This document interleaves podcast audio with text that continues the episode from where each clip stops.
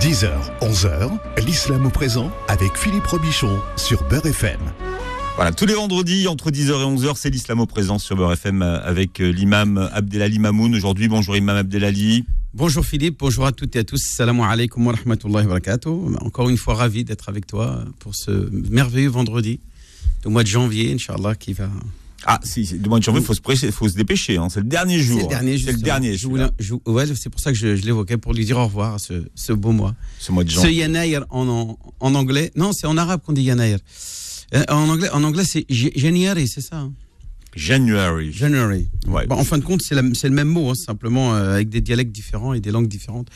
Mais même le Yanayr euh, kabyle, c'est ça qui m'étonne, c'est qu'il est, c'est un calendrier plus ancien que le calendrier chrétien et pourtant, il utilise les mois chrétiens, parce que Yannaïr, euh, c'est janvier, ça veut dire janvier. Bon, je comprendrai jamais. Bon. Je reste perplexe devant cette expression. Bien, si quelqu'un veut éclairer l'imam, il, est, le, il est le, bienvenu. Plusieurs euh, sujets dans cette émission. On parlera de la montagne que nous avons commencé à évoquer euh, il y a quelques semaines. On parlera ah, également du, rôle des, des, montagnes avec les prophètes. Et puis tout à l'heure, vous réagirez à cette fameuse polémique de Mila voilà, depuis quelques jours qui fait euh, parler beaucoup d'elle, peut-être beaucoup trop d'elle. Et vous pourrez bien sûr intervenir euh, au standard au 01 53 48 3000. Alors, euh, on va continuer à parler de la montagne et vous commencez cette émission par un proverbe tibétain, Imam Abdelali. Ah oui, effectivement, le, le, donc le proverbe tibétain dit tout ce qui vient s'adosser à une montagne d'or deviendra de l'or. Wow. Ah, Donc ça veut dire quoi? C'est une métaphore, c'est une parabole, hmm. c'est une, image parabolique dans laquelle on nous dit si vous euh, côtoyez des personnes de qualité, de grande valeur, imprégnées de, de, grandes vertus et de, de caractère noble, eh bien vous devenez vous aussi quelqu'un avec des caractères nobles et, et, bon. Et on a nous euh, chez les Maghrébins une expression qui dit avec qui je te vois, je te compare, euh, ou qui se ressemble, s'assemble, etc., etc. Bon, on en a plein des expressions dans ce genre-là hmm. qui veulent dire à peu près la même chose, c'est que Hein, euh, on est souvent influencé par son entourage, par son environnement. Et donc, qu'est-ce qu'il est donc de fait important à faire? C'est justement de fréquenter des gens qui peuvent nous influencer dans le bon sens et nous influencer à devenir des gens meilleurs et non pas euh, fréquenter euh, euh, des gens qui peuvent nous, provoquer notre perdition et notre égarement. Donc c'est très important la fréquentation et donc c'est aux jeunes que je m'adresse surtout hmm. et aux parents qui doivent surveiller leurs enfants et la fréquentation surtout de leurs enfants. Bien, comme dit Steve, on est la moyenne des cinq personnes qu'on fréquente. Un autre proverbe albanais cette fois. Oui, c'est vrai.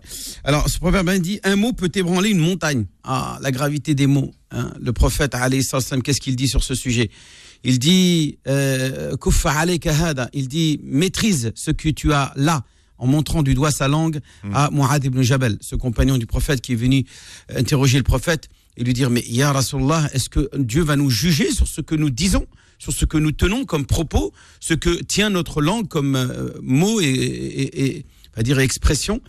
Et le prophète, Ali wassalam, lui dira que, que, que ta mère te perde. Hein, c'est une expression, lui dira le prophète, Ali wassalam, c'est une nation de dire que, euh, ô combien c'est grave ce que tu viens de dire.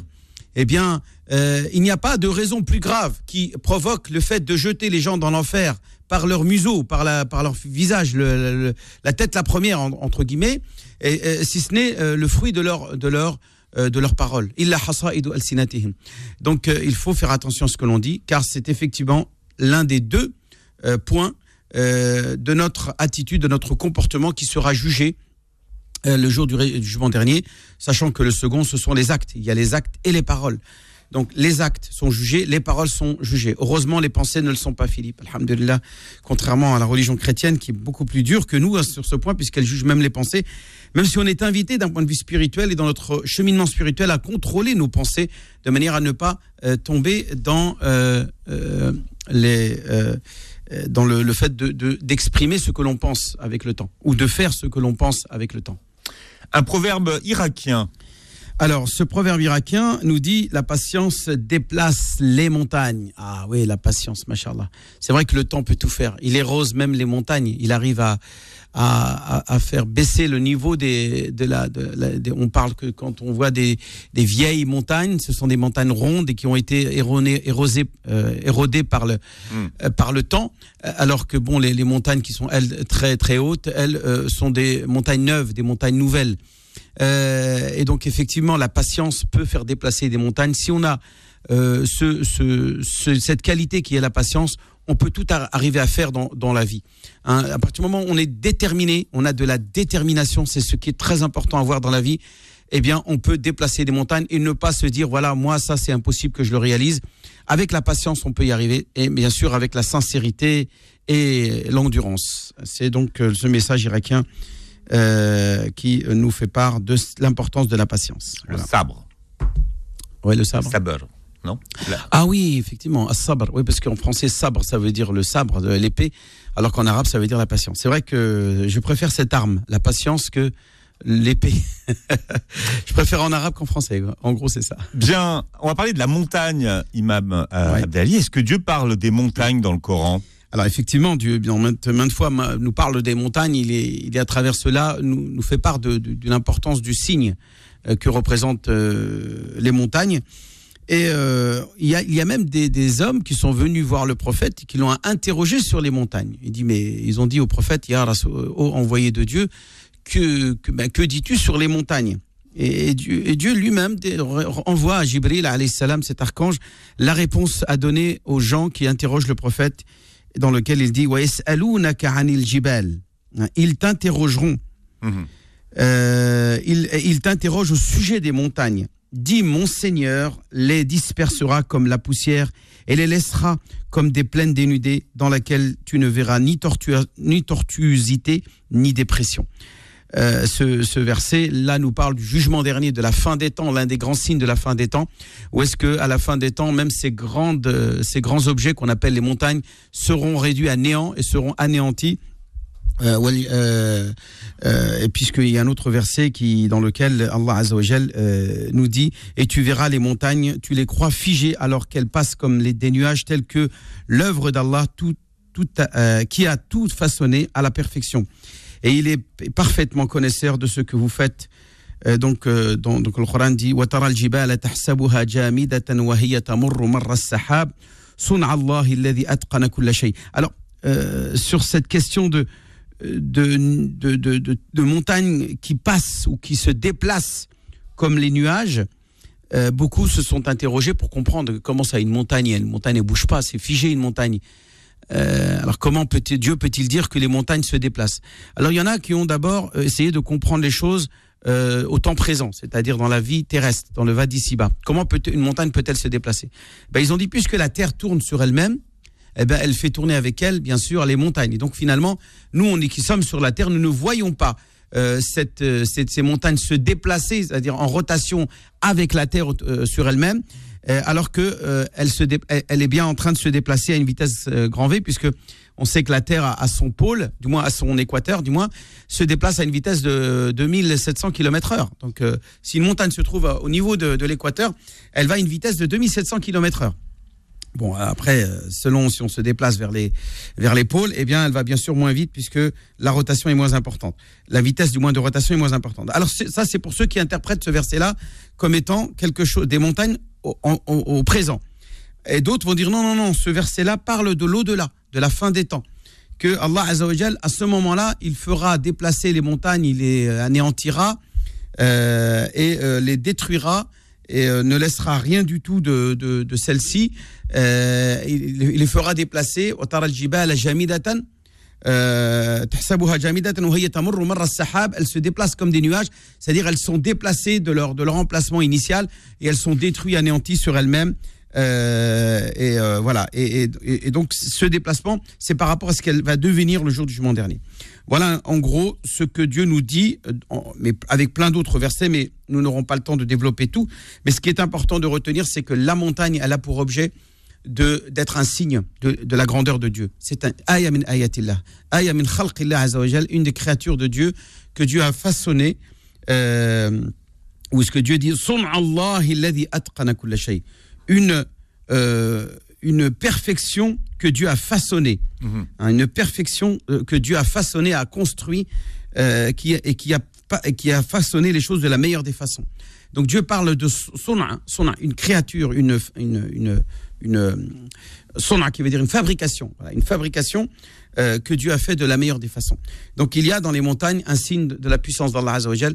Donc euh, ce qui est là aussi derrière, c'est le message de dire que ces montagnes-là, ben, il faut pas les, il faut pas les, il faut pas les abîmer, il faut pas les polluer, il faut, il faut les rendre à nos générations suivantes comme on les a pris. Il faut en profiter, pourquoi pas. Moi, tu vois, ça, ça me manque la montagne Philippe. hein. J'aimerais bien aller faire un petit séjour au ski, là, descendre une petite montagne euh, sur une piste euh, verte ou une piste, euh, piste bleue. Euh, c'est, Ah, Dans c'est très quelques jours, vous serez à, à Safa et Marwa, donc vous en, vous en verrez des belles, des montagnes. C'est pas la même chose. C'est pas la même chose. c'est pas les montagnes avec avec les, les neiges éternelles ou avec les les, les on va dire les, les on va dire les les paysages blancs, les paysages blancs que que, que l'on peut voir euh, en Savoie ou dans les Alpes. Ça n'a rien à voir. Quel euh, rôle ont pu jouer les montagnes dans la vie des, des prophètes, Imam Abdelali? Alors effectivement, beaucoup ont joué un rôle dans la vie des prophètes. Alors il y a bien sûr Safa ou Marwa que tu viens d'évoquer, où est-ce que bien sûr Hajar va monter et redescendre de, de celle-ci et de l'autre euh, pendant sept fois, à sept reprises, jusqu'à que euh, elle puisse voir Jibril en train de faire jaillir l'eau près de son enfant Ismaïl. Euh, donc elle va jouer un rôle pour permettre à, à Hajar d'essayer de de- d'ausculter l'horizon et d'essayer de trouver si une aide pouvait être euh, pas loin pour les- pour l'aider. Djebel El Nour, c'est c'est une montagne ou c'est un mont? Ah oui, c'est une très grande montagne, Ouais. Philippe. Elle est même, je dirais, très, Mm. très à, à- on va dire accrue. On dit comme ça? Euh, Ouais, pentu. euh. Pentue, voilà. Voilà. Elle est très pentue. Heureusement, ils ont installé des escaliers maintenant euh, tout le long du trajet qui nous permet d'arriver jusqu'à la grotte de Hira, où le prophète Mohammed a rencontré pour la première fois Jibril salam pour lui révéler pour la première fois les cinq premiers versets de la sourate Al-Alaq, la sourate Iqra bismi rabbika au nom de ton Seigneur, qui donc a eu lieu dans cette grotte de Hira, tout en haut de la montagne de de, de, de Hira, de, de la grotte de Jabal Nour, la montagne de Nour, dans cette grotte qu'on appelle Ghar Hira. Mais avant lui, Moïse, Moïse euh, a eu lui aussi affaire à la montagne, puisque c'est en haut de cette montagne du Sinaï, le mont Sinaï, Mhm. qu'il va, euh, où Dieu va se manifester à travers le buisson ardent. hein. Euh, donc ce buisson ardent où Dieu dit Ana Rabbuk, je suis ton Seigneur, enlève tes sandales, car tu es dans l'Ouad el Muqaddas, tu es dans cet endroit qui est euh, béni et qui est euh, qui est plein de sainteté et de sanctifié. Parce que c'est moi ton Seigneur qui se présente devant toi et qui se manifeste majestueusement devant toi. Donc enlève tes sandales, car tu es le, mon envoyé pour euh, le roi Pharaon. Euh, pour le, le- ouais, pour le pharaon, donc le roi d'Égypte. Et donc, euh, après avoir discuté, avoir évoqué euh, tout cela, Moïse est curieux de voir Dieu. Il dit, mais oh mon Dieu, montre-moi ta face. Montre-moi, montre-moi en vrai. Ne, ne te manifeste pas à travers ce buisson ardent, donc ce buisson qui est en feu, en train de brûler. Je veux te voir vraiment, toi. Et là, Allah Azzawajal lui dit, Lan tarani, tu pourras jamais me voir. Mais regarde la montagne. Si la montagne reste sur place et reste en position, tu pourras me voir. Hein, euh, et à ce moment-là, où est-ce que Dieu va se montrer réellement tel qu'il est, la montagne ne supporte pas la présence divine réelle et elle s'ébranle sur elle-même. Elle, s'effondre, la montagne va s'effondrer sur elle-même. Et la Sayyidina Moïse va tomber dans, au chaos, c'est-à-dire il va, il va s'évanouir et euh, il ne pourra donc constater la, vision réelle de Dieu qui sera réservée aux croyants le jour du jugement dernier quand ils seront au paradis. Hein, puisque dans le Coran il est dit et ce jour-là tu verras des visages rayonnants de joie et, et vers leur Seigneur ils regarderont et verront leur Seigneur de, tel qu'il est réellement. Et donc voir Dieu n'est pas quelque chose qui nous pourra, euh, à qui pourra, on pourra faire don à un homme sur terre. Par contre, ressentir la présence de Dieu, ressentir l'amour de Dieu, avoir de l'amour pour Dieu, c'est ce qui nous est demandé. Nous rapprocher de Dieu, chercher auprès de lui sa miséricorde, ses attributs, c'est-à-dire tout ce qui relève des attributs de Dieu, on peut dans ce bas monde les ressentir. Mais ressentir euh, son être, son essence, cela ne pourra se faire malheureusement, du moins heureusement, on va dire ça comme ça, que pour les croyants au paradis quand ils auront déjà goûté aux délices de la foi. Allah Azzawajal leur donnera un plus grand délice, une plus grande jouissance que tout ce qu'il peut y avoir dans le paradis. Et il lui montrera et il leur montrera sa face, son être, son essence et ils pourront le voir. Et il n'y aura rien de plus euh, jouissant euh, pour cela, même de tout ce qu'il y a pu y avoir dans le paradis que de voir la face de Dieu. Et ils resteront à voir Dieu et à ressentir Dieu et à donc à le, l'admirer euh, avec leurs propres yeux pour pouvoir donc euh, euh, profiter de cette jouissance qu'il y a au paradis. Voilà en gros ce qu'il peut y avoir concernant les prophètes. Alors Daoud. David. Daoud, lui, lui était un homme à qui Dieu avait donné la capacité de, rendre, de faire fondre le fer, le métal. Mhm. Avec ses doigts, un métal dur, normalement on est censé, chez un forgeron Philippe, le mettre dans, dans, à faire monter à très haute température, on est bien d'accord, avant, euh, avant de pouvoir le manipuler, le fer. On est d'accord, un forgeron ou bien euh, un, ferrailleur, comment, comment on dit Philippe Haddad, un homme qui travaille le fer, a besoin pour le manipuler de le de le faire euh, monter très, à très haute température. Sayyidina Daoud avait ce miracle de pouvoir manipuler le, le, fer comme on manipule de la pâte à modeler. Et c'est pour cela qu'il avait une activité propre, personnelle, en tant qu'artisan. Il était roi et artisan à la fois. Et il ne gagnait jamais sa vie en tant que roi, comme le dit le prophète, salam, hmm. mais il gagnait sa vie en tant qu'artisan. Et il fabriquait des cottes de mailles avec du fer qu'il manipulait comme on manipule euh, une pâte à modeler. C'est-à-dire, euh, il pouvait avec ses doigts manipuler. Et la montagne, c'est là où est-ce que ce, on peut trouver. Il avait donc des mines, hmm. euh, des mines dans les montagnes. il allait récolter le fer. et Dieu dit dans le Coran, nous avons mis à sa disposition les montagnes et ce qu'elles contiennent. Bien, Imam Abdelali, on continue à, évoquer euh, les montagnes. Vous pourrez euh, poser vos questions à l'imam Abdelali euh, tout à l'heure en direct au standard de l'islam au présent 01 53 48 3000. L'islam au présent revient dans un instant. Beurre FM, 10h, 11h, l'islam au présent avec Philippe Robichon. Voilà, on est en train de parler des, montagnes du temps des prophètes, Imam Abdelali. Euh, il y, a une montagne importante euh, chez Jésus, par exemple. Alors oui, effectivement, il y a un mont qu'on appelle le mont des Oliviers qui se trouve à Jérusalem, que je vais, Inch'Allah, bientôt aller visiter, puisque le 9, je pars alors là pour avec un combiné par, la, par Jérusalem, où nous irons en haut de cette montagne qu'on appelle le mont des Oliviers. Euh, je signale quand même une chose importante, c'est qu'Allah s'il parle des montagnes dans le Coran, il parle aussi des endroits les plus bas de la terre. Il dit fi adna al-ard. Quand il parle de adna al-ard, c'est l'endroit le plus bas de la terre. Il y a les Pays-Bas. Hein. Si on appelle les Pays-Bas les Pays-Bas, Néderlande, hein, c'est parce que c'est effectivement sur la terre euh, un endroit. bas.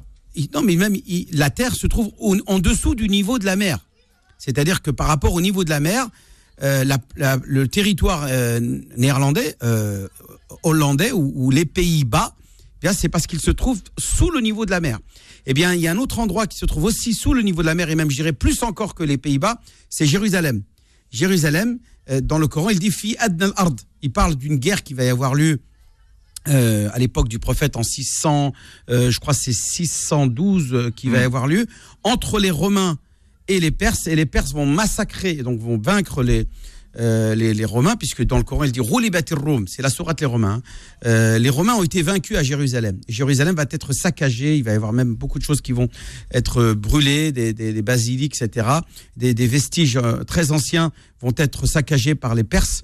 Mais il dit Dieu dans le Coran que après cette, cette défaite des Romains, les Romains gagneront euh, plusieurs années, quelques années plus tard. effectivement, les Romains hmm. vont euh, réussir à reprendre le dessus quelques années plus tard. Donc très peu de temps, là on parle au début de l'avènement de l'islam, alors que le prophète est encore à la Mecque. Hein. Hein, c'est tout au début de la révélation du prophète Mohammed sallallahu alayhi wa sallam. Donc Dieu parle des montagnes, c'est-à-dire des lieux très hauts dans, sur terre, hmm. mais il parle aussi parfois des lieux qui sont très bas sur terre. Et donc le mont des Oliviers, se trouvant certes malgré tout dans euh, le territoire le plus bas sur terre qu'on appelle Adna Ard, qui est Jérusalem, eh bien, il y a euh, malgré tout une petite montagne qui s'appelle le Mont des Oliviers et qui est dans la tradition chrétienne quelque chose de très très important puisque c'est cet endroit-là où est-ce que eux, pour eux, Jésus aurait été crucifié. Je dis bien aurait puisque nous musulmans, nous ne croyons pas à la crucifixion de Jésus. Dans le Coran, Dieu est clair, il nous dit wama wama Ils ne l'ont ni tué ni euh, crucifié dans le Coran dit voilà mais il a été confondu. Il y a eu crucifixion, mais ça n'est pas Jésus qui a été crucifié, comme le dit le Coran. c'est-à-dire il y a eu confusion avec un autre individu. Il paraîtrait, selon Barnabé, dans l'évangile apocryphe de Barnabé, qu'il s'agirait de Judas lui-même, celui qui l'avait trahi. Donc finalement, celui qui est sur la croix, c'est Judas, selon Barnabé, bien sûr. Euh, dans son évangile apocryphe, qui n'est pas reconnu par la chrétienté, qui serait sur la croix à la place de Jésus. Et Jésus, lui, a été, lui, corps et âme, élevé au ciel. Donc il n'est même pas mort pour être ressuscité à, Pâques, euh, le lundi de Pâques. Euh, il est tout simplement jamais, il n'a jamais été tué, il n'est jamais mort. Mhm. Il a été élevé au ciel. Bel Dieu l'a élevé corps et âme auprès de lui et il reviendra à la fin des temps, puisque dans le Coran il dit et Jésus parlera dans son berceau et il parlera quand il sera vieux. Alors comment peut-il parler vieux alors qu'il est parti dans le ciel à l'âge de 33 ans hein, d'après les historiens? Il avait 33 ans lors de son élévation et quand il a failli se faire crucifier par les Romains, après avoir été dénoncé par les fameux euh, rabbins de, de, de, de la, du temple. Et donc, à partir de là, euh, on pense, nous musulmans, qu'à la fin des temps, Jésus reviendra. C'est le fameux Messie de la fin des temps, Sayyidina al-Masih, Isa ibn Maryam, qui tuera l'antéchrist, hein, le Masih al-Dajjal, Masih al-Dajjal, et qui donc euh, vieillira 40 ans euh, après être revenu sur terre du ciel euh, pour tuer l'antéchrist et rétablir l'amour, la, paix euh, et euh, rétablir la, la, justice sur terre après qu'elle était remplie de, chaos et, de désordre. Voilà ce que nous dit cette histoire, en tout cas la comparaison entre la foi chrétienne et la foi juive, tout en, bien sûr, je respecte l'opinion des, chrétiens. Hein, il ne s'agit pas de, semer la haine à travers notre désaccord. On n'est pas d'accord, mais voilà, euh, c'est la, beauté de, l'humanité, c'est sa diversité euh, euh, physique et, intellectuelle et, dogmatique.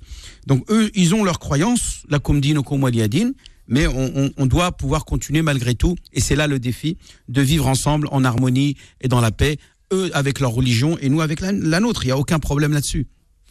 Et alors, à l'époque euh, du prophète Mohamed, euh, Imam Abdelali, quelles sont les montagnes qui ont joué un rôle? Alors, On en a parlé tout à l'heure. Euh, Jabal al-Nour, ouais. effectivement. Donc ensuite, vous avez euh, cette montagne où le prophète Mohammed va brandir pour propager ouvertement et publiquement son message. C'est le Jabal Abi Qubays qui se trouve juste à côté de la, de la montagne de Safa, à côté de la Mecque, où est-ce qu'il va interpeller tous les membres de sa tribu?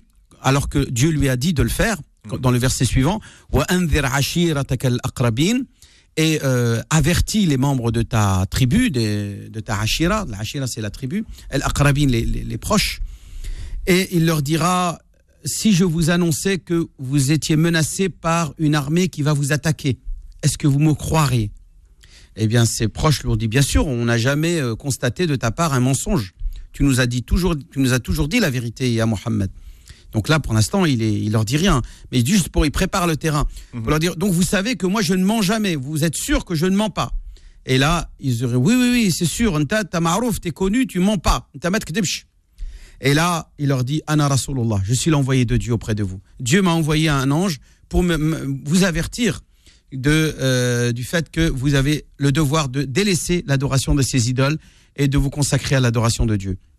Et là, c'est son oncle Abu Lahab qui fait partie de sa hachira, bien sûr, de sa tribu, lui dira Tabballak, euh, que tu sois anéanti. Est-ce que c'est pour cela que tu nous as réunis? Tu nous as fait perdre notre temps? Allez, hada jama'atana Tabban laka ya Muhammad. Il lui, dira, il dit Mon neveu, c'est un fou, ne l'écoutez pas, car euh, qu'il soit anéanti. Et là, Dieu va révéler la fameuse sourate qui, euh, qui, donc, qui Dieu a réservé spécialement pour Abu Lahab, qui restera l'ennemi de Mohammed toute sa vie, 13 années même après ce, verset-là, il va continuer à vivre et à, et à détester Mohammed et à le combattre. C'est le fameux oncle du prophète Abu Lahab qui va même le après la mort d'Abu Talib, dire au peuple, aux, tribus arabes, vous, faites-en ce que vous voulez, les Banu Hashim, c'est-à-dire moi, chef, nouveau chef de la tribu des Banu Hashim, après la mort de mon frère Abu, Abu Talib, je vous, le, je vous le laisse, je vous le donne gratos. Euh, tuez-le, faites-en ce que vous voulez. Mhm. Et là, bien sûr, c'est à ce moment-là que le prophète va monter à la montagne de Taïf, dans cette ville qui se trouve à Taïf, en, haut de la montagne. Et je vous invite à venir avec moi faire l'Umrah. Et là, vous allez voir des véritables... Euh, euh, euh, on va dire, des paysages panoramiques montagneux qui se trouvent dans la chaîne de Taïf, euh, au, sud de, de, la Mecque. C'est extraordinaire de découvrir comment le prophète il est parti, il a rendu visite au peuple de de la ville de Taïf, les, donc cette tribu là, et pour leur dire de, de, les de le soutenir euh, contre Quraysh. Malheureusement, il va, euh, il va être très mal accueilli, être très mal accueilli par ces gens-là, et ils vont l'accueillir avec des coups de bâton. Donc le prophète sur le Jabal Abi Qubays va prévenir son peuple.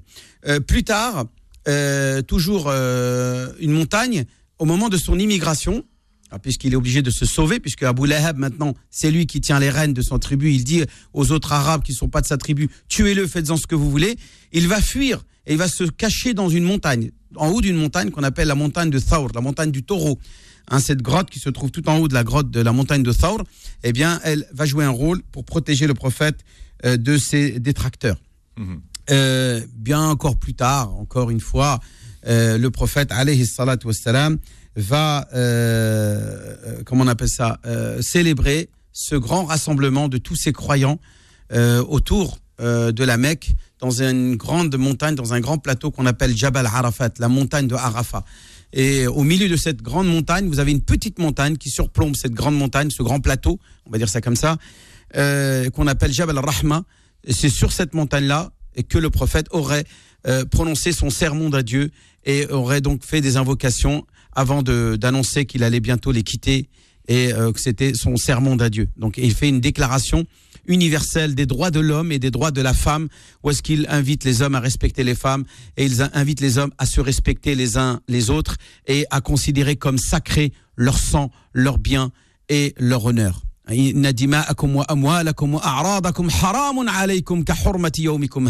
Autant est sacré et sanctifié ce lieu-là, qui est la Mecque, eh bien votre sang, votre honneur et votre euh, et vos biens sont sacrés. Vous n'avez pas le droit de les transgresser et de vous en accaparer à tort et injustement. Donc voilà euh, euh, sur cette montagne-là que le prophète va donc jouer. Cette montagne va jouer le rôle de d'estrade, de, de, c'est-à-dire de Minassa, sur lequel il va pouvoir s'adresser à tous ces 100 000 musulmans et pèlerins de ses compagnons qui seront venus transmettre ce message de génération après génération jusqu'à nos jours.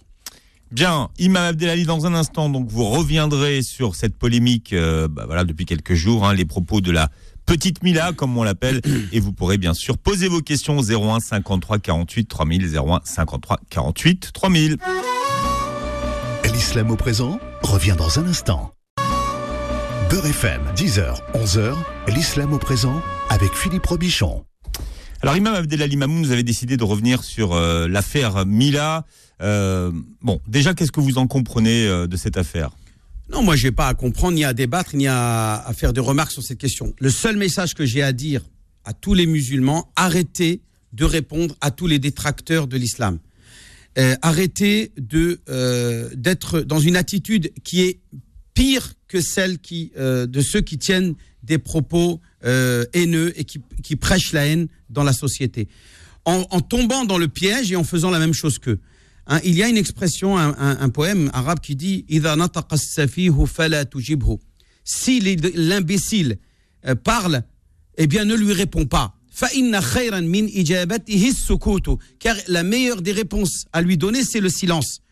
Le silence, c'est mieux que de répondre à ce genre d'imbécile parce qu'en répondant, regardez aujourd'hui, on ne parle que de ça, d'une gamine euh, qui, qui, est complètement détraquée de son cerveau, euh, avec plein de problèmes psychologiques, et on, en fait toute une affaire nationale.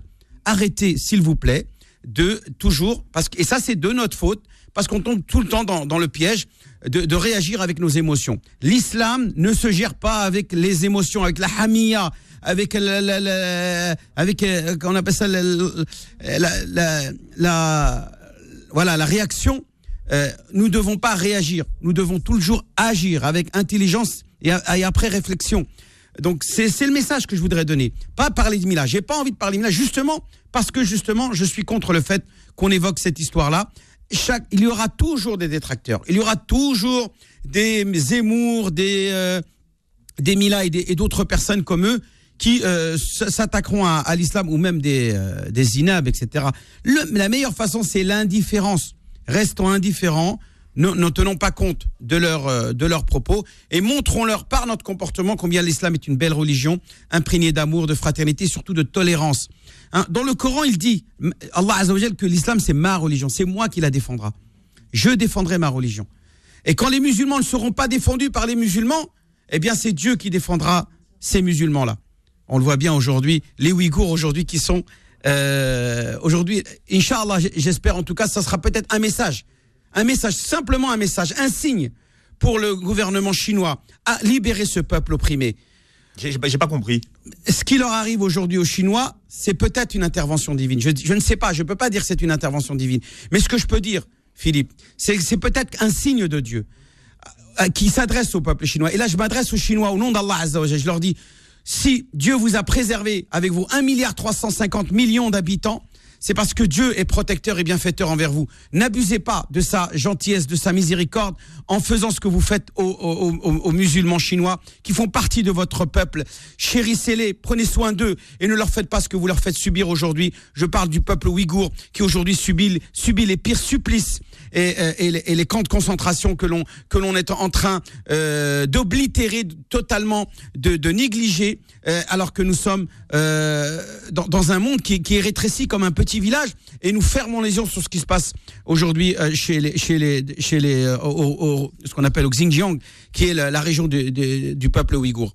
C'est totalement intolérable et j'espère que cela va enfin attirer l'attention de l'opinion internationale pour qu'on réagisse enfin contre ce nouveau régime nazi qui est en train de euh, s'en prendre euh, à, ce, petit peuple, comme s'en étaient pris les nazis avec le peuple juif. On est en train de voir exactement l'histoire se répéter, alors que parler de la Shoah, Philippe, c'est en principe pour justement que ça ne, ça ne se reproduise pas où que ça soit sur Terre. Et là, nous sommes en train de vivre, Philippe, malheureusement, une véritable Shoah, et personne n'ose euh, dire quoi que ce soit. Tout ce qu'on nous raconte, c'est de répéter ce qui s'est passé il y a 60 ans euh, contre le peuple juif. Oui, il faut parler du peuple juif qui a subi la Shoah dans les années, mais pour que justement ça ne se reproduise pas. Et quand on voit aujourd'hui que ça se reproduit, moi j'ai pas entendu des intellectuels condamner ce qui se passe chez euh, et pas assez du moins. Alors que c'est exactement la même chose qui est en train de se passer. Des milliers de Ouïghours meurent et sont emprisonnés. Des millions sont emprisonnés à tort simplement parce qu'ils ont dit la ilaha illallah et parce qu'ils ont choisi comme religion l'islam. C'est totalement intolérable et je voudrais que les Chinois comprennent peut-être que grâce, euh, il y a peut-être un bien dans un mal à ce virus qu'ils sont en train de euh, essayer de gérer et de contrôler. Eh bien, c'est peut-être un signe euh, pour leur dire arrêtez avec ce que vous faites, avec ce que vous faites au peuple ouïghour. Voilà, c'était mon petit message. Et un dernier message, je voudrais dire aussi. Hein si je vous comprends bien, c'est lié en fait. Je dis pas que c'est lié. Je dis, je dis en tout cas, moi je peux avoir le droit, j'ai le droit de faire un lien dans le sens où il y a un signe. Je parle de signe. Je dis pas que c'est une punition.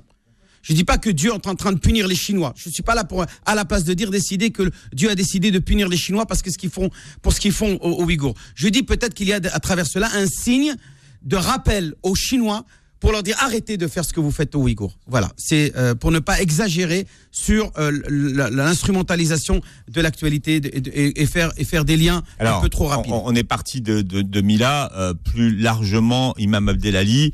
Comment... Non, je dis Mila, ça ne m'intéresse pas. Je ne veux surtout pas. Je veux que les musulmans arrêtent pas, de parler des Mila et des, et des gens comme Mila. C'est pas, pas ma question parce que moi, franchement, ouais. j'en parle pas. J'étais pas pour qu'on en parle non plus. Donc, vous voyez.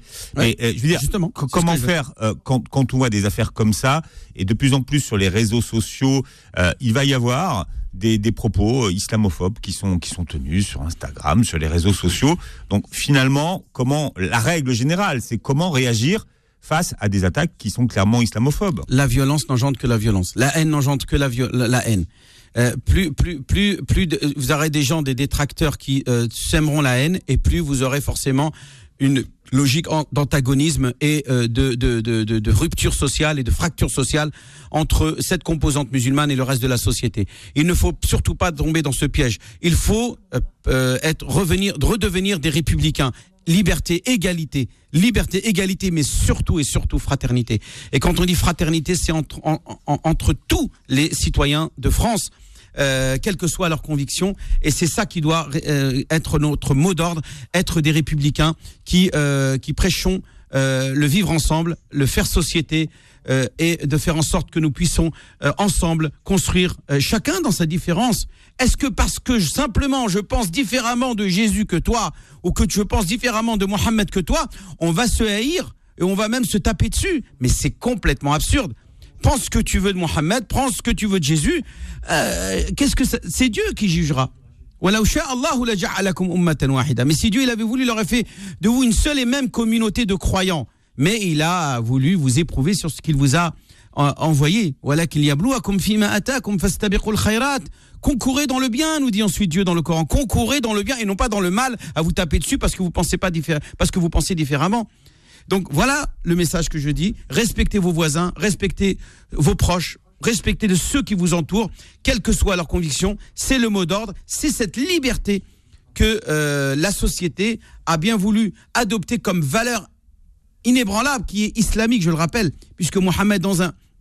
Regardez, même Allah Azzawajal est pour la liberté d'expression. Quand il fait parler Moïse, euh, euh, Pharaon, l'un des pires détracteurs qui a dit Ana rabbukum al-a'la. Dans le Coran, Dieu utilise la parole divine pour faire parler le, tyran qu'on s'appelle Pharaon qui dira Je suis votre Dieu. Il fait parler Qarun, l'un des pires ennemis de Dieu. Il fait parler les, détracteurs du prophète Mohammed. Il, il, répète. Donc c'est bien parce que même quand on a tort, on a le droit de le dire. On ne peut pas, cette sacro-sainte liberté d'expression est intouchable y compris dans les valeurs islamiques. Donc laissez les gens dire ce qu'ils ont envie de dire, mais si vous pensez que c'est idiot et stupide, ne répondez pas. Inna min Alors, euh, Rachid est avec nous au 01 53 48 3000. Rachid, bonjour et bienvenue. Allô, salam alaikum. Alaikum salam. Rachid, Wa alaikum salam. Salam alaikum, Cheikh Labès. Marhaban. Ça va? Euh, je crois cette voix, je la connais, Philippe. Bah oui, puisque vous lui avez dit d'appeler au standard. Oui, alors, je sais pas, parce qu'il y a beaucoup de gens qui appellent. Je sais pas si c'est celui-là ou non. Non, c'est Rachid. C'est Rachid. Ah, Rachid. C'est Rachid de Toulouse. C'est bien Rachid. Donc, je vous rassure, vous connaissez bien cette voix. Ouais, je connais bien Rachid. D'accord. Bah, c'est normal, on a partagé la chambre pendant 13 jours. Ouais, c'est vrai. Il était avec moi dans la, lors de la dernière Umrah, euh, avec qui on a passé des moments magnifiques avec Rachid. C'est pour ça. Avec El Hajj Belmeloud aussi, que je salue, que j'embrasse très fort s'il m'entend. Et je salue aussi toute sa famille. Euh, et puis, et puis bien sûr, euh, et puis bien sûr à toute l'équipe qui était avec nous euh, lors de ce dernier précédent voyage sacré vers vers la Mecque hein, et vers Médine, où on a passé des moments magnifiques. On a on a on a pu visiter des endroits merveilleux, euh, Uhud, Quba, Badr. Badr aussi. On a été à la montagne, à la donc à la fameuse ville de Badr où il y avait ce fameux puits où est-ce que le prophète avait érigé une un harish, c'est-à-dire une une, euh, une tente sur laquelle maintenant aujourd'hui est érigée une mosquée qui s'appelle même la mosquée de la tente, Masjid al-Harish. Euh, Masjid al-Harish, donc euh, effectivement. Donc on a fait plein plein de choses. On a été à Taïf, on était justement voir ce, ce, ce panorama de, euh, de, de mosquée al-Addas. La mosquée Hadès, effectivement, Hadès, donc là-haut, tout en haut. Il y a, la, il y a, la, il y a la, la, mosquée de Abdullah ibn Abbas, effectivement, à Taïf, et il y a la petite mosquée Hadès qui a été construit à peu près il y a 400-500 ans et qui euh, rappelle l'endroit où le prophète avait fait cette invocation lorsqu'il a été euh, rejeté par les Mécois et les, et les habitants de Taïf. Et il a invoqué son Seigneur euh, avec désespoir en pensant que il ne pourrait pas réaliser sa mission, mais Dieu le, lui a récompensé en lui faisant montrer sa puissance et sa grandeur lors du voyage nocturne et de l'ascension vers lui au septième ciel. Euh, puisque euh, le fameux, euh, le fameux voyage de l'ascension qui a eu lieu à l'Isra ou al-Mi'raj a eu tout de suite lieu après son retour de, de Taïf. Quand il est descendu, regardez, incroyable. Mais Rachid, il a une question ou il, appelle juste comme ça Rachid, vous avez une question? Non, je, voulais apporter juste mon témoignage. Bah, en parlant de Taïf, le jour où j'étais parti à Taïf, j'ai chopé une insolation parce que je avais oublié ma casquette. Et le chef, il m'avait bien prévenu, il m'a dit prends ta casquette, je l'avais oublié. Et sur le retour, j'avais mal à la tête. Et c'était l'heure de la prière de l'Asr, si tu te rappelles un peu. Ouais, ouais, ouais, je m'en rappelle. Et comme on avait fait le salat euh, on avait raccourci la prière. Mhm. Euh, le chef m'a autorisé à rester à l'hôtel. J'ai pris un doliprane et je me suis reposé. Oui. Et c'est là où je veux témoigner de, la gentillesse de Chir pendant le séjour parce qu'il est vraiment attentif. Il était attentif à nous, à mon réveil, à mon chevet. Il m'a apporté une pizza. Mhm. je sais que je suis gourmand. Il m'a apporté une pizza, du coca et des frites. Mhm. Et ce geste, quand je le raconte aux gens ici, oh, c'est rien. C'est rien, c'est normal. Bah, parce qu'il avait rien mangé toute la journée. Et je savais qu'il pouvait pas aller chercher à manger tout seul. C'est vrai. C'est rien. Je voulais apporter ce témoignage parce que le chef, en fait, pendant le séjour, il est vraiment avec nous. Et, et on apprend beaucoup de choses. Et je l'admire beaucoup, mashallah. Barakallah Voilà. Et que le prochain groupe qui. J'aurais aimé être avec toi pour euh, Jérusalem. Ah oui. Mais. Euh, voilà, les priorités de travail, effectivement. Parce voilà, le travail euh, à Toulouse, il m'empêche de bouger parce que c'est un peu. Voilà, il y a du travail. J'avais bien vu, parce que même là-bas, tu avais continué à bosser. Et tu répondais et tu gérais ton entreprise de, de la Mecque. Même pendant le tawaf, tu étais là en train d'expliquer à ton employé qu'est-ce qu'il devait faire avec la voiture et je sais plus quoi. ouais, c'était. Non, mais voilà, je voulais, je voulais juste cette parenthèse pour dire que voilà, pour le groupe qui est inscrit au prochain séjour avec le shirk, sachez que ne stressez pas, il sera là pour vous. Voilà. Inch'Allah, Inch'Allah. En tout cas, euh, Allah qu'Allah il, nous fasse qu'on soit à la hauteur de, de, tes compliments et merci beaucoup Rachid de, hmm. de témoignages très très très touchants que tu que tu nous fais par euh, touchant et spontané. Ça c'est c'est ça qui est important. Et spontané. voilà. Bah, ça, oui, non, touchant et spontané. Là, il m'a envoyé un message, il m'a dit j'essaye de euh, de, bah, de, la semaine dernière et j'ai essayé cette semaine. Du coup, euh, je pensais euh, qu'en fait, j'avais pas le bon numéro tellement. Je cherchais sur Internet, j'étais en panique. Hmm. Et quand le gars il a décroché, je me suis dit, bon, allez, aujourd'hui, je vais pouvoir témoigner. Le, gars Tariq qui a décroché. Tariq, voilà, parce que je ne connais pas les prénoms, je sais que vous, c'est Philippe. Après. Euh... C'est Tarek, Tarek, l'humoriste. Attention, Tarek, t'es un grand, une star de l'humour. Attention, faut pas. C'est pas. Ah oui, c'est. Il est réalisateur chez Beurre FM, et pas que. Il est animateur, il est, il est plein de choses à Beurre FM. Partie des murs. Hein. FM. C'est un, un, un, un, vrai, euh, il a un vrai, il a un vrai talent. C'est un vrai artiste. Voilà, c'est le mot que je cherchais, artiste. Alors, euh, normalement, c'est là qu'apparaît, euh, vous, sur le transistor apparaît donc prochaine Omra très bientôt, Imam Abdelali. Ah oui, la Omra prochaine, bien sûr. Bah, c'est vraiment les, les, derniers jours là, jusqu'à la fin de cette semaine. Là, on est vendredi, jusqu'à dimanche, dernier délai pour s'inscrire pour le départ du 9 février prochain pour Jérusalem, pour ceux qui veulent aller à Jérusalem avec moi. Ensuite, Mecca, Médine et Mecca. On, euh, donc, c'est tout un combiné où on a Jérusalem, Médine et Mecca euh, en séjour là-bas avec des visites et tout ça. Donc c'est les trois lieux saints que le prophète a recommandé de visiter, puisqu'il dit dans un hadith rihal illa ila masajid. Il n'est permis que de voyager euh, de manière euh, rituelle que vers trois mosquées. Et il a dit al masjid al haram, la mosquée de la Mecque, la, la mosquée de Jérusalem, masjid al aqsa et ma mosquée. Et il a cité la mosquée dans laquelle il était, c'est-à-dire à Médine. Et dans un autre hadith, il évoque la, récompense que Dieu accorde que de prier dans ces mosquées. Il dit le prophète la prière dans sa mosquée euh, à Médine euh, vous rapporte mille prières. C'est-à-dire chaque fois que vous priez dans la prière de Médine derrière l'imam, eh bien c'est comme si que vous aviez prié mille prières. Si vous priez à la Mecque, c'est comme si que vous aviez prié cent mille prières. C'est-à-dire vous avez la récompense de cent mille prières. Euh, donc voyez, c'est la, la, récompense est décuplée par, par, la, par le caractère sacré de l'endroit où vous êtes. Mais quand vous allez prier à Jérusalem, eh bien le prophète nous dit que votre prière est multipliée par 500. Bon, c'est moins que la Mecque et Médine, mais c'est quand même pas mal que d'aller prier. Et le prophète a recommandé à maintes reprises, même si euh, d'aller d'aller euh, euh, éclairer par une lanterne avec de l'huile d'olive la mosquée de Jérusalem et que vous pouvez le faire, eh bien le prophète nous dit faites-le dans un hadith authentique. Donc il est recommandé, fortement recommandé, au moins d'aller une fois dans sa vie, si on a les moyens, d'aller rendre visite à Jérusalem, en espérant que Allah Azzawajal rétablisse la paix et, euh, on va dire et, l'harmonie dans, dans, ce pays-là euh, et que tous ces gens avides de pouvoir euh, parce que finalement ce qui motive c'est pas la religion moi pour moi je pense je suis certain c'est d'abord l'avidité le pouvoir euh, qui, qui, qui, qui, provoque cette guerre là-bas et qui malheureusement est à l'origine de la mort de tous ces gens qui meurent en Palestine et, et en Israël. Alors, Imam Abdelali, donnez votre numéro de, téléphone pour ceux qui veulent s'inscrire. Alors, le 06 29 25 35 00.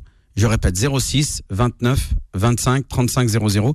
Ceux qui veulent faire une sadaqa aussi, on, a la possibilité d'organiser la Umrah par délégation pour une personne décédée. Vous pouvez donc euh, euh, financer une Umrah pour une personne décédée. Euh, il y aura une personne qui fera là-bas la Umrah pour la personne décédée au 06 29 25 35 00. Bien, on vous retrouvera donc à votre retour. Et dans un instant, ce sont vos petites annonces que vous passez en direct au 01 53 48 3000. Retrouvez l'islam au présent tous les vendredis de 10h à 11h et en podcast sur beurrefm.net et l'appli Beurrefm.